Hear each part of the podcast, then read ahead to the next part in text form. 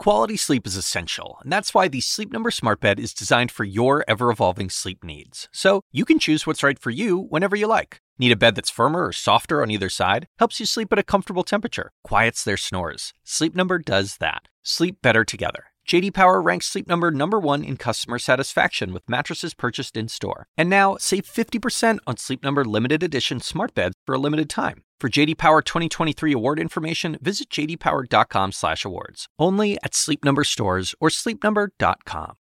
All right, thank you, Anderson. We're monitoring the situation right, now. I appreciate your coverage. I am Chris Cuomo. Welcome to Primetime. Uh, protests on the street of Louisville after a grand jury today brought down an indictment in the Breonna Taylor case without any impact on Breonna Taylor directly. Nothing to do with her killing. Now, is that the right call legally? I'll take you through it. It's not simple. But it is simple politically, and it is deeply unsatisfying for many. A curfew is starting right now. We know terrible news. A police officer has been shot tonight. What are the circumstances? Who did it? We're working on that. We pray that they are okay. We're going to try to get you the information. But here's what's not in question violence only makes everything worse. And look, that's where we are. Uh, and it has to be said. It's one more thing that should be so obvious and yet is a divided principle right now, let alone against the men and women that we trust to protect us. One more thing that should be obvious is that nothing is made better on these streets if the people that we have in power who are supposed to calm who are supposed to create change stay silent. And that makes us ask why did the president refuse to address the need for calm in Kentucky when he was asked? Why did he choose to celebrate the prosecutor, celebrate the grand jury determination, but say nothing for those processing pain and outrage? It is not easy to accept why the police were justified in not just shooting, but killing a non shooter. Breonna Taylor was an innocent third party, by all accounts. And so here we are once again. Streets filling with people who are outraged, who don't understand, who need counsel, who need guidance. And in the absence of that, we must have concern of what happens next. It's not just coming from me. It's a word of caution from a legend of the civil rights era. Listen. A violent response in Chicago would be a mistake. It would be a commercial for Trump. We can't do that. We must be smart enough not to turn our anguish and anger into self-destruction. Give Trump a commercial. Turn pain to power. Turn pain to power. Violence will help Trump's cause. You know who believes that? Trump helps him with the base that he is constantly scaring about black marauders. BLM to him, to his friends on Fox, it's not a movement, it's a boogeyman. Fox gets it. They struggle to say Breonna correctly, but they get the correct play. Blame the outraged for their own pain. Say those calling for justice really want mob rule. The hotter, the better. Trump gets it. That's why he's refusing to rule out if he loses the election in six weeks that there'll be a peaceful transfer of power. There has been rioting in Louisville. There's been rioting in many cities across this country, red and your so called red and blue states. Will you commit to making sure that there is a peaceful transferal of power after the election? Well, we're going to have to see what happens. You know that I've been complaining very strongly about the ballots, and the ballots are a disaster. I understand that, but people are rioting. Do you commit to making sure that there's a No, peaceful wanna- transferal of power? We want to have get rid of the ballots, and you'll have a very trans. We'll have a very peaceful. There won't be a transfer, frankly. There'll be a continuation. Uh, the ballots are out of control. Brothers and sisters, this is not okay. We have to see what happens from the commander in chief. Get rid of all the absentee ballots, a legitimate instrument of our democracy, and then he'll be okay. It's not presidential, it's pathetic, and you know it. And every Republican in Washington who stands for the Constitution, who says that's what matters to him or her, should be calling it out. Because that is destructive to remaining a republic. And they know it. I remind you, forget none of this. These are the days that will be recorded in history. How do you want to be remembered? What you ignore, you empower. Now, what is less obvious is not what Trump is doing, it's what happened in this case. The grand jury reckoning in the Taylor case is not easy. Here's why. Well, it assumes a focus on what happens after the cops entered in the middle of the night, but it has to start with well, why did they go there? This isn't just about the instant case, it's about the circumstances and what it means in terms of policing. Police stormed Breonna Taylor's home not for any reason involving her, but looking for someone else who happened to not be there her ex boyfriend, a suspected drug dealer. Was it a no knock warrant? Did they just barge in? If so, how did they get it? How good was the sufficiency? Or did they knock?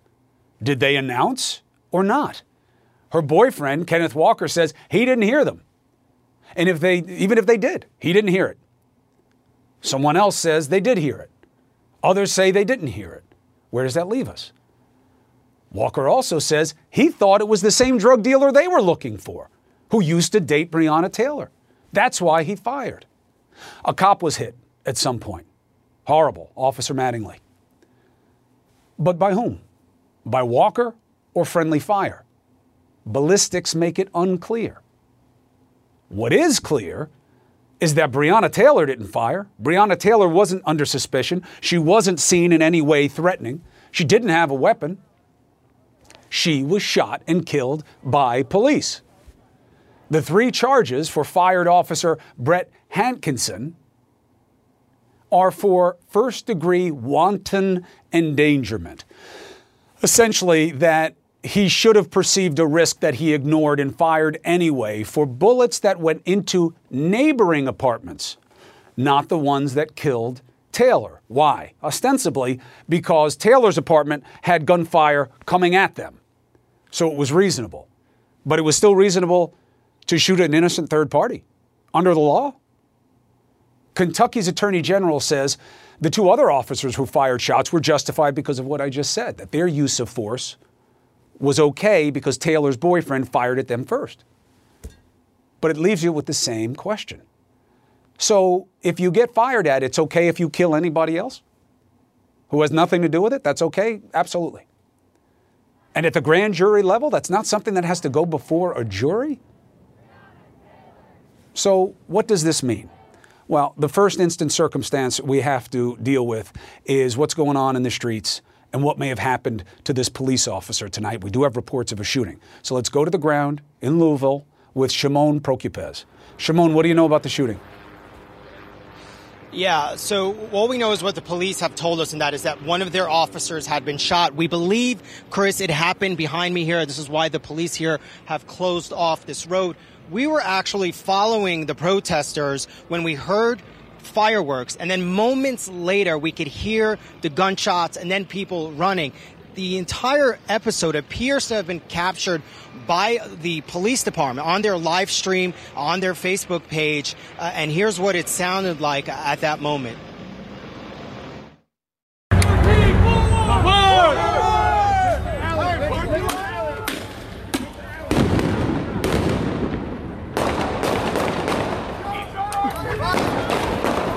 Shots fired. Good? Good. You all good? We're good. Right there, officer down, right there. Officer down. Yes. Take cover. Officer down. Take cover. Officer down. Take cover. Streets of America in the year 2020. All right, Shimon, listen. Um, obviously, that doesn't help us understand anything other than the general context of there's chaos uh, going on to, over there. So we're going to have to find out, see if the video or anything shows or gives any direction or any kind of reporting about who may have been involved and what else may happen. Stay safe, keep the team safe. That's the priority. I'll check back with you as soon as you tell me to. Other than that, be safe. All right, Shimon? Thank you. All right. Thank you. in the face of national unrest over racial perceived injustice, we have a president whose only concern is his own political benefit. Why do I say that? Do you hear him? Have you heard him in the midst of what happens in the streets? Have you heard him do anything but foment? He is the one person that all should look to to make things better in situations like this. Let's discuss how we do it in his absence. Let's bring in Van Jones and Scott Jennings. Gentlemen, both of you, thank you for being here. Uh, Scott, this is complicated legally, okay? I know some people aren't going to like me saying that, uh, but you have to look before the event, during the event, and then obviously this process after the event. Why were they there? The nature of the warrant, the sufficiency of the warrant, what this is about policing, what happened when they want there. The hardest part of the sell for people will be I get it, somebody shot at them. What bullet hit Mattingly? We don't know, but Walker says he shot. So certainly that would give an officer a reasonable suspicion of potential injury to fire back. Why is it okay that a grand jury, a prosecutor essentially, right, because the grand jury is largely his tool, gets to determine that it was also okay not just to fire back, but to kill an innocent third person? Well, uh, first of all, I think a couple of things. One, uh, grand juries in Kentucky, at least, are independent bodies. They don't work for the attorney general. In fact, the attorney general, the prosecutor, uh, when they get in the room, work for them. So grand juries are independent bodies and they make their own decisions. That's number one. Number two, the point you made about who shot the police officer is actually not in question. The ballistics were clear. It was the shot that the uh, Walker fired. It was a nine millimeter bullet. The that police is not my understanding. 40 of, caliber rounds. That is not my And so- understanding of the evidence. Um, you haven't seen it. I haven't you're, seen well, it. Chris, I think I think it's important that you I think it's important that you get this right because the attorney general talked about this today, and the ballistics and the bullet are not in question. And so, Well, but they are. Hold on the a second, Scott. The issue Hold on a Scott. Is that the Scott. police were shot Not and Scott. they returned fire? That's the crux of the issue. No, it's not the crux of the issue. It's not even close. It's very interesting that you think that's the crux of the issue. It isn't. You ask the people on the streets, uh, you ask Breonna's family, it's not the crux of the issue. And you haven't seen the ballistics. I haven't seen the ballistics, okay? Walker's attorney has seen the ballistics. He says they are unclear in their determination. I know what the prosecutor said. You say a grand jury is an independent body. I hope it's always an independent body. A grand jury is always an independent body. A prosecutor never gets to design a finding by a grand jury except in what they do every time. Was the defense counsel in the room? Does anybody else present any evidence? Does anybody get to take the stand that the prosecutor doesn't want? No, it is his tool. Hence the expression you can indict a ham sandwich. So this is the prosecutor's tool. We know it's an independent body. But for him to decide through a grand jury, there's no reason to go to a jury. They are justified, Van Jones, that not only should they have returned fire because they were being fired upon, but it's okay that they shot and killed an innocent third party. You and I both know, in the eyes of the law, that usually goes to a jury. It certainly would if it were not a police officer. I don't hear Van. Can you hear me? Can you hear me? This is a case I of bad policy. This is a case of, of bad policy, bad policing, and bad prosecution. It's a complete trifecta. It's a complete disaster. The policy of no knock in the first place is suspect because it, it's it led to so many innocent people being killed. It's led to police officers being killed. So the policy is terrible. Then the policing. You know, they sprayed this place with bullets. Yes, they were returning fire, but they had other responsibilities, including once she is shot, it's 20 minutes before she's uh, given any attention at all. Remember the eight minutes uh, with uh, George Floyd? Can you imagine 20? And then the police are engaging in cover up behavior. That is criminal, and that's not prosecuted. So listen, you have so much wrongdoing. The policy is terrible, the policing is terrible, and the prosecutor could come in and find a, a way forward here and instead basically just punts. And the thing that we aren't talking about enough if someone kicked in your door tonight and said nothing, but they had guns, you have a right to defend yourself unless you're black. Everybody can stand their ground. unless you're black. Everybody has a Second Amendment right unless you're black. If you're black and you defend yourself, you defend your girlfriend, then you're on trial, she's dead, and the cops get away with it. So if you wonder why people are upset, this is why. Uh, that said, uh, violence from the left is completely unacceptable. We don't want lawlessness in the police department. We don't want lawlessness from right wing vigilantes. And we don't want lawlessness from the left either. Uh, we got too much lawlessness, too much violence, too many people getting shot, too many funerals. We need to calm this thing down. We need leadership from the top on both sides to get us out of this mess. But this was a disaster today, an absolute catastrophe. One point to the record, then Scott to you. Um, it is in dispute whether or not this was executed as a no knock warrant. They did have a witness, according to the prosecutor. He called it uncontroverted testimony. I don't know that that's accurate either. Why? I'll get to that in a second. But they had a witness that said he heard them knock and say it was the police. Now, others interviewed did not hear anything. Walker says he did not hear anything. Is that influential? It should be, because the person who has the most to lose in all this is Walker, right? He's the one who shot back. He's the one who may have hit a cop.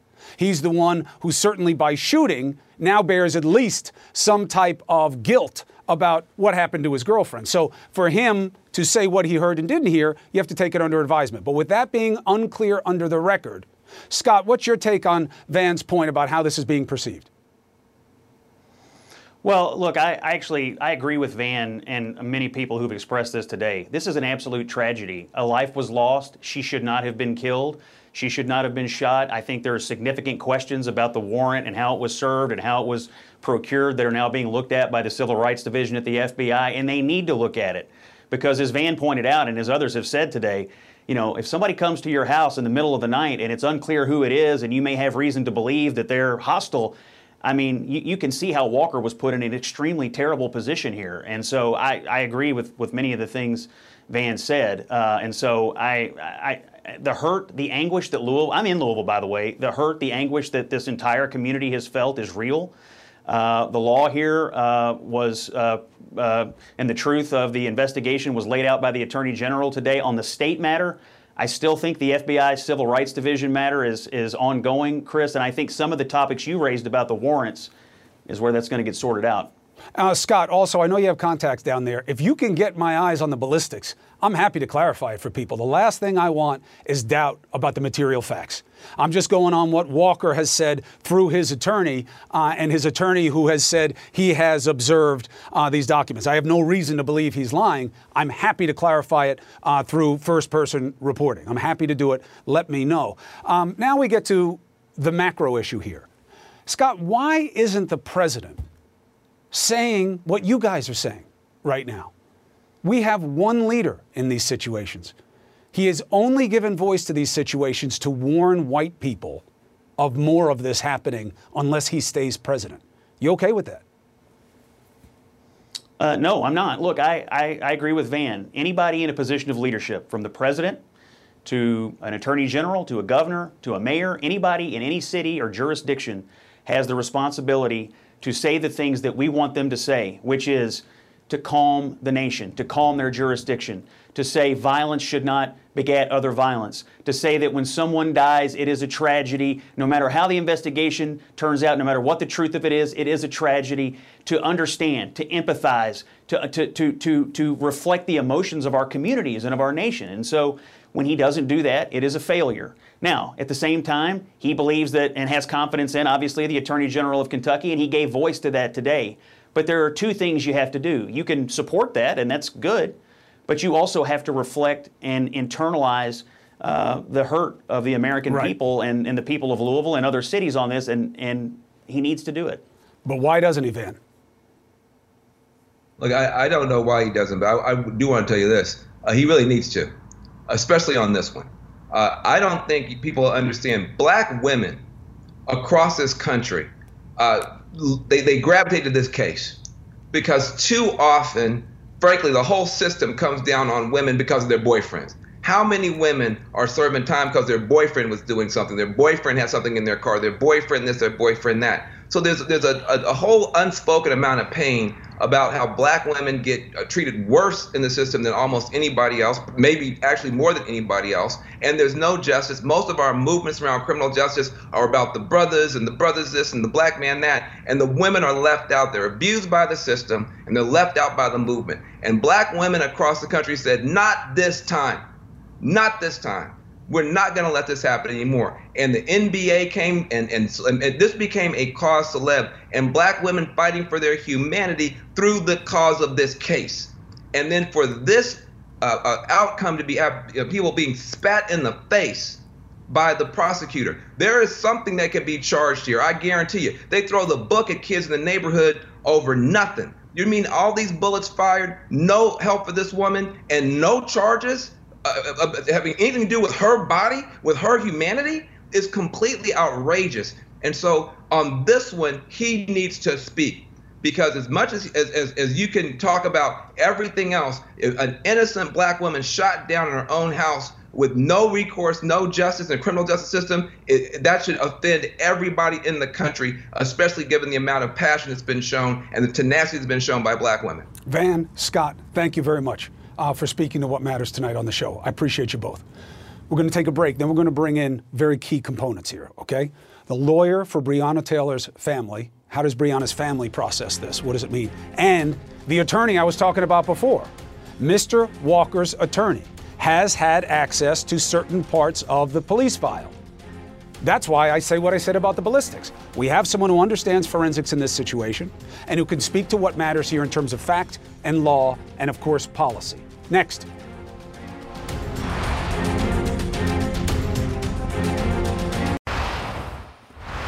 Temperatures rising again. Why? Another decision by our criminal justice system is hard to reconcile with what we understand of the circumstances surrounding Breonna Taylor's death. So, on the streets in Louisville, we've had protests. We've had a report of a policeman being shot.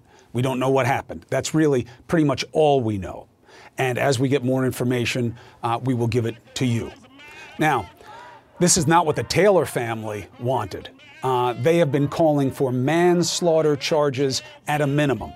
Now, we have what the family wants, the political overtones of this, and then we have the facts of the case, and we can actually bring them all together in this segment. We have Lonita Baker, one of the family attorneys to the Taylor family. Thank you, ma'am, for being with us. And Stephen Romines, an attorney to Kenneth Walker, okay, key individual in the case. Why? He was Breonna Taylor's boyfriend. He was the one who got worried when they broke in, so he fired. Okay?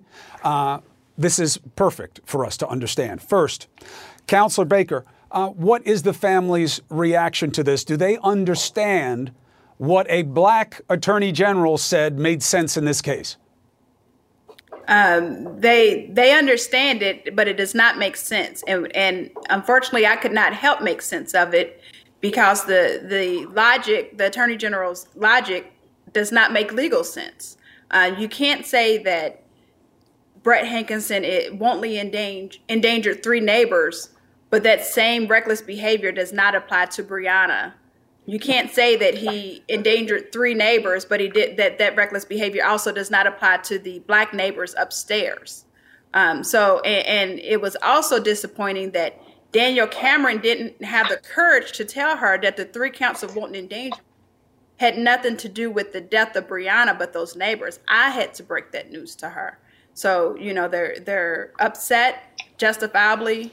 Uh, and, and, I'm and we're, we're upset and outraged at the, the, the decision that was made today, and we question whether any charges against Breonna Taylor were even presented to the grand jury today. Uh, Counsel Romines, um, a couple of questions of law, one of fact. To what Lonita Baker is saying there, uh, is the Attorney General under any type of duty to tell you what he presented or didn't present? Is the grand jury allowed to be interviewed afterwards to find out what they heard or didn't hear?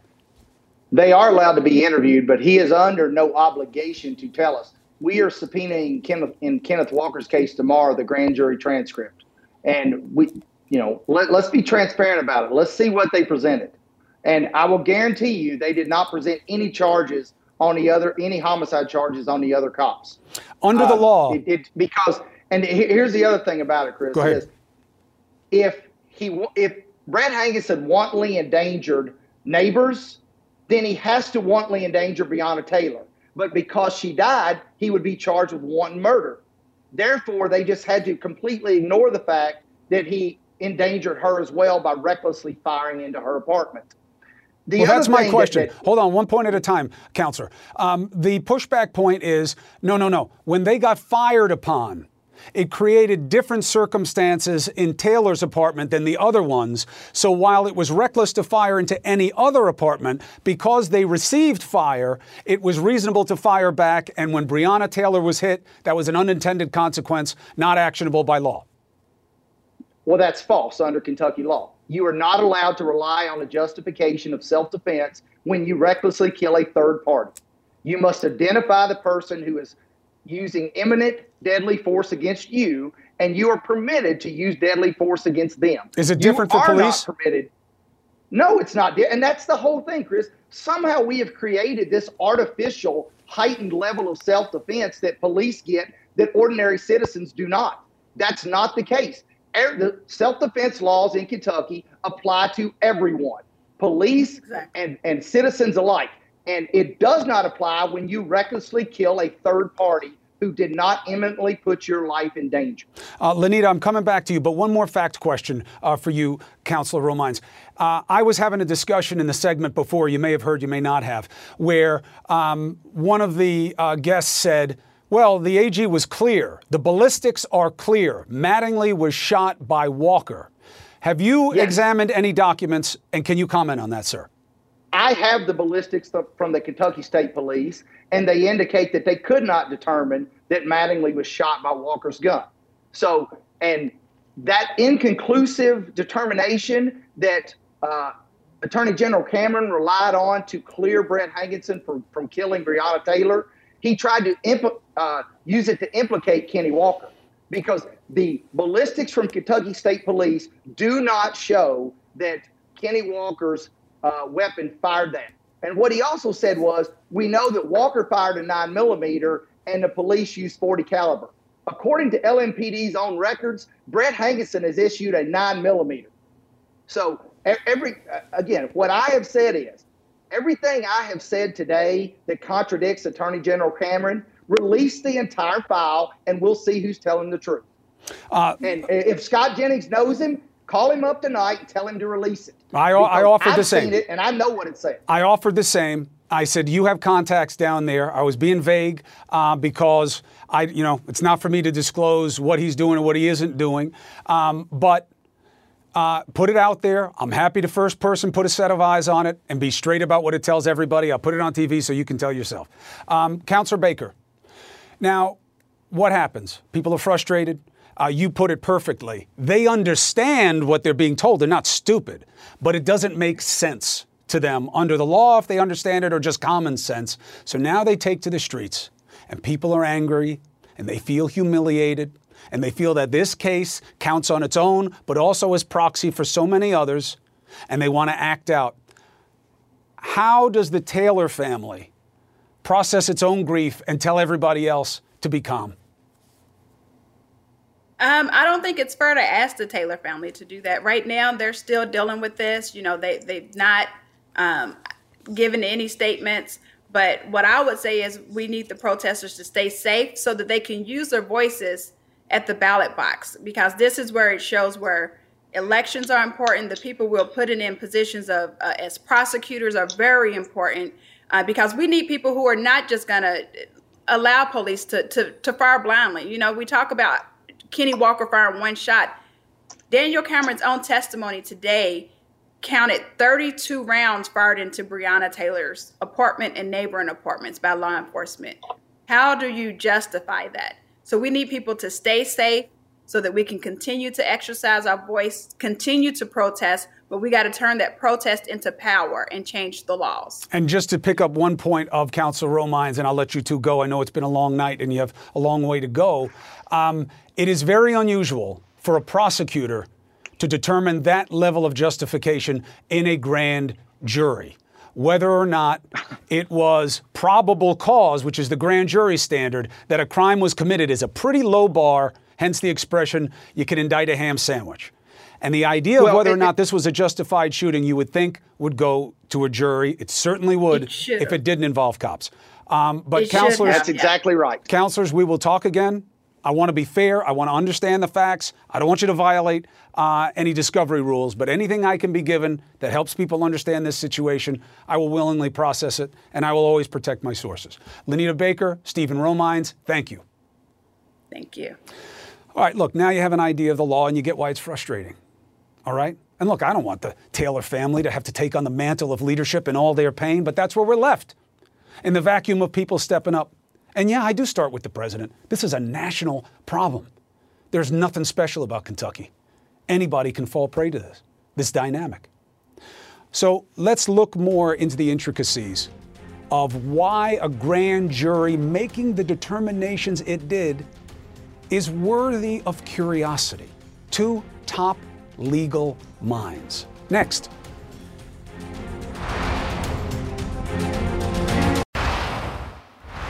I'm Breonna Taylor, Mr. Attorney General. You're welcome to come on the show.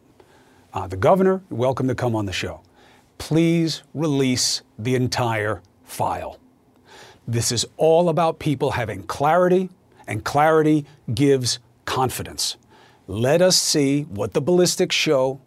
Let us see what the interviews show and how many you did.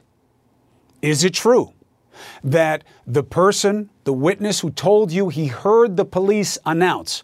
So we hear that they knocked, but who was knocking?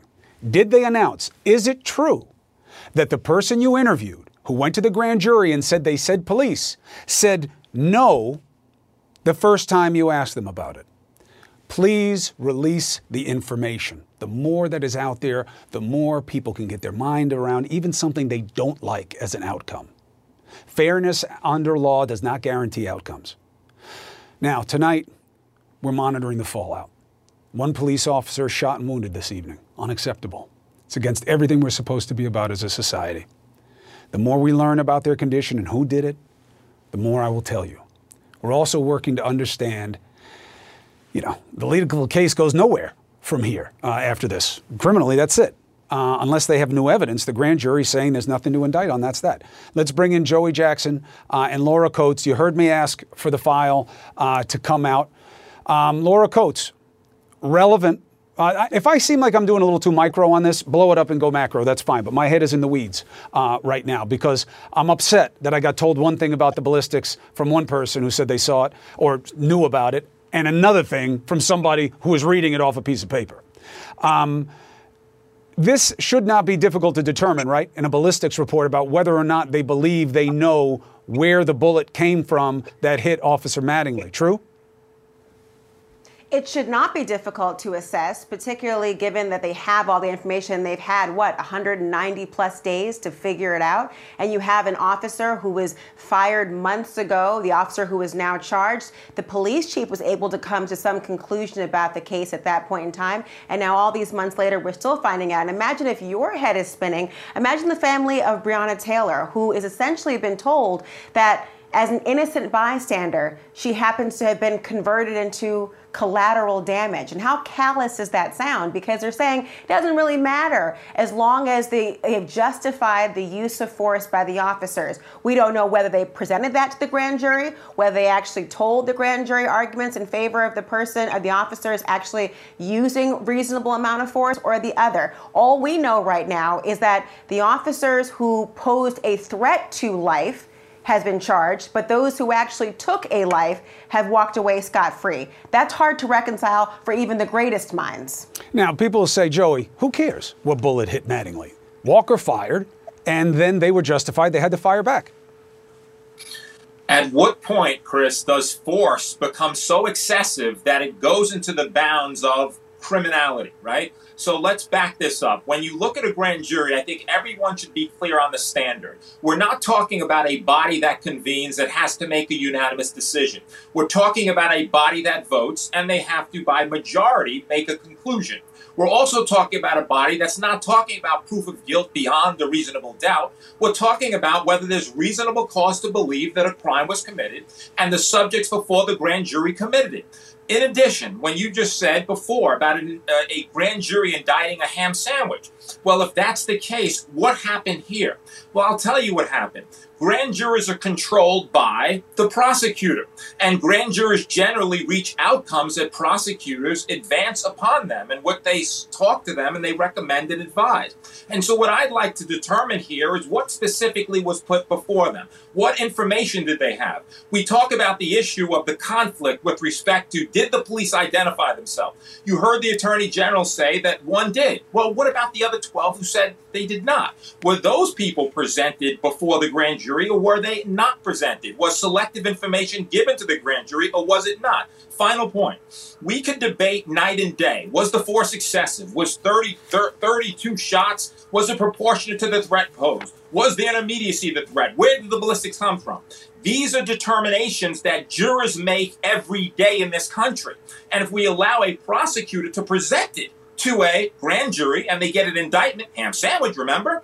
Then you could have a jury in a jury room rendering verdicts, having these arguments. But when you short circuit the process, Chris, it goes to the issue of accountability and the lack of transparency with regard to you calling for every record to be mm. shown.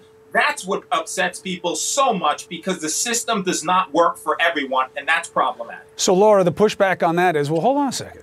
This wasn't a buddy of the cops. This was an AG, happened to be a black AG, and he's working on the part of the people to bring a case. So that's everything that you supposedly wanted um, as a concerned citizen here, Laura. It wasn't a local prosecutor who may be uh, too close to the police. It was the AG. It's a black guy. Why isn't that enough? Well, the standard of objectivity is neither distance from the actual occurrence or the race of the person who is assessing and evaluating. It's about whether somebody has approached it in a meritorious fashion, whether they are bringing with them the objectivity of receiving the information and presenting it in a way that they would if it was a civilian involved shooting who actually pulled the trigger and left somebody dead.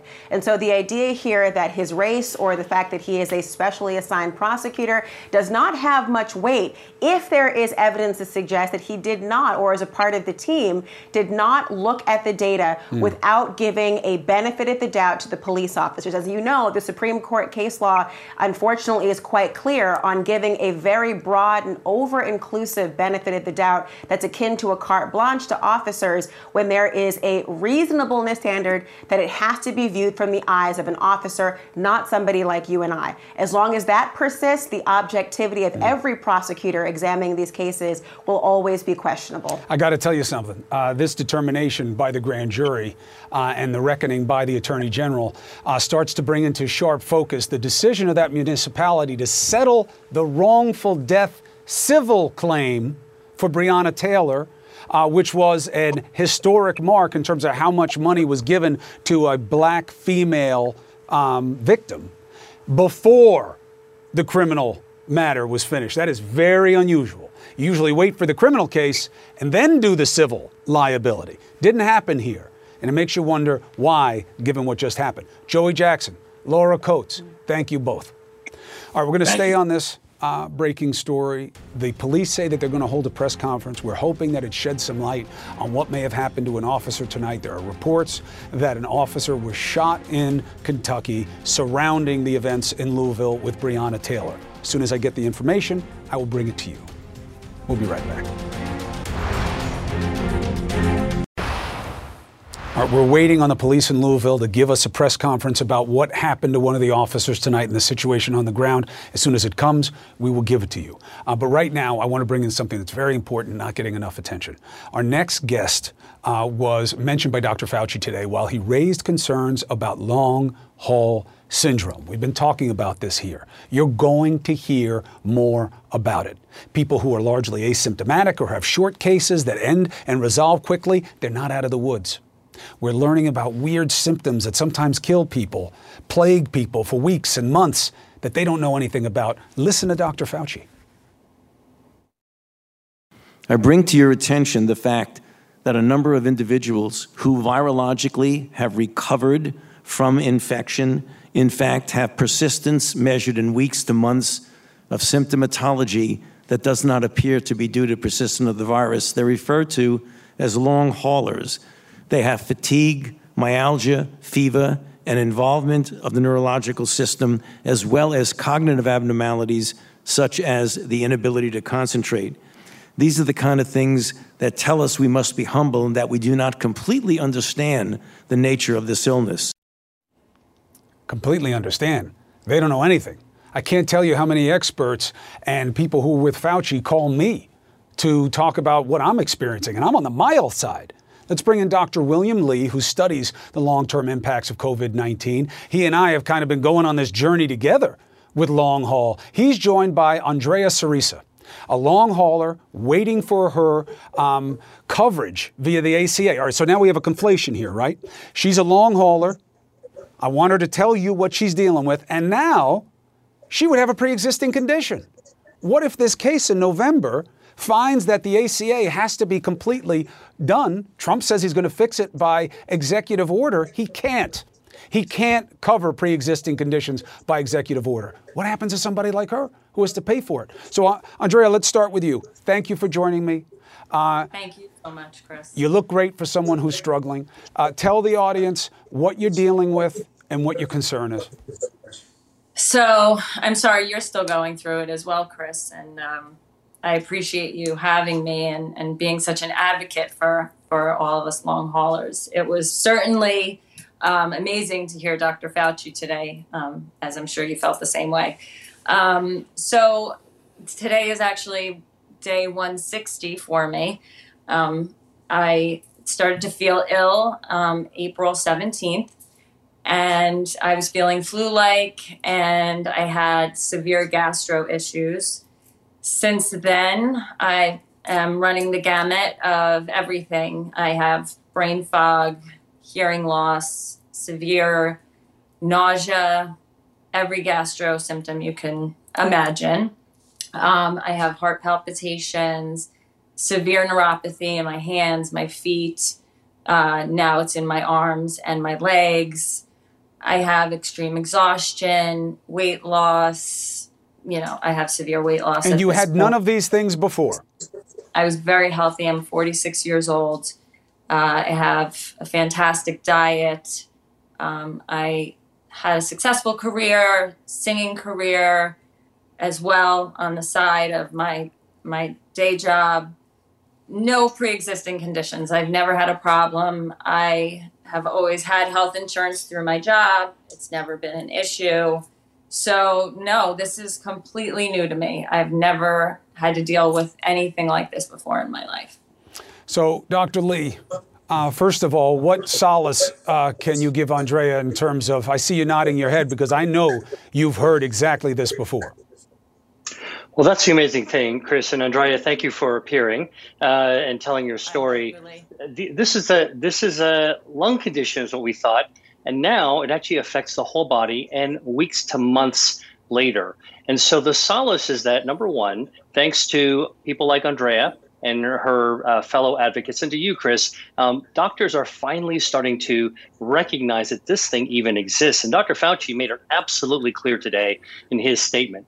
And so, knowledge is the first step to actually finding an effective treatment. But here's the dilemma if long haulers didn't exist before uh, the COVID and now it exists, is that a pre-existing condition? If we can't get on top of it, is this going to actually add to the burden of healthcare and make it difficult for people to get insurance? That is one of the big problems that's facing everyone ahead. And Andrea, I just want you to know something I hope you know already.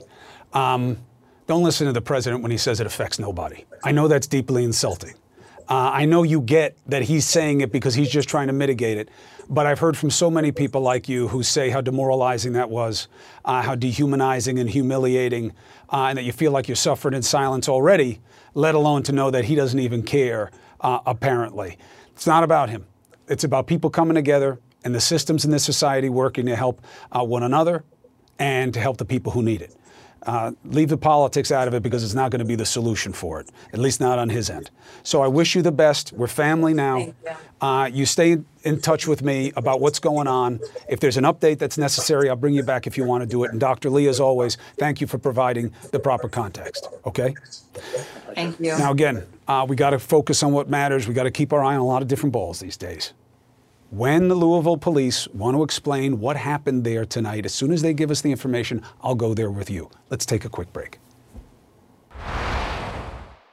Got to pass the baton to the star, D. Lemon. CNN Tonight continues. We are monitoring coverage in Louisville. The police are about to have a presser. As soon as it does, Don will go to it. And here we go with another night of unrest uh, in America after so many nights that both of us covered this summer, Chris.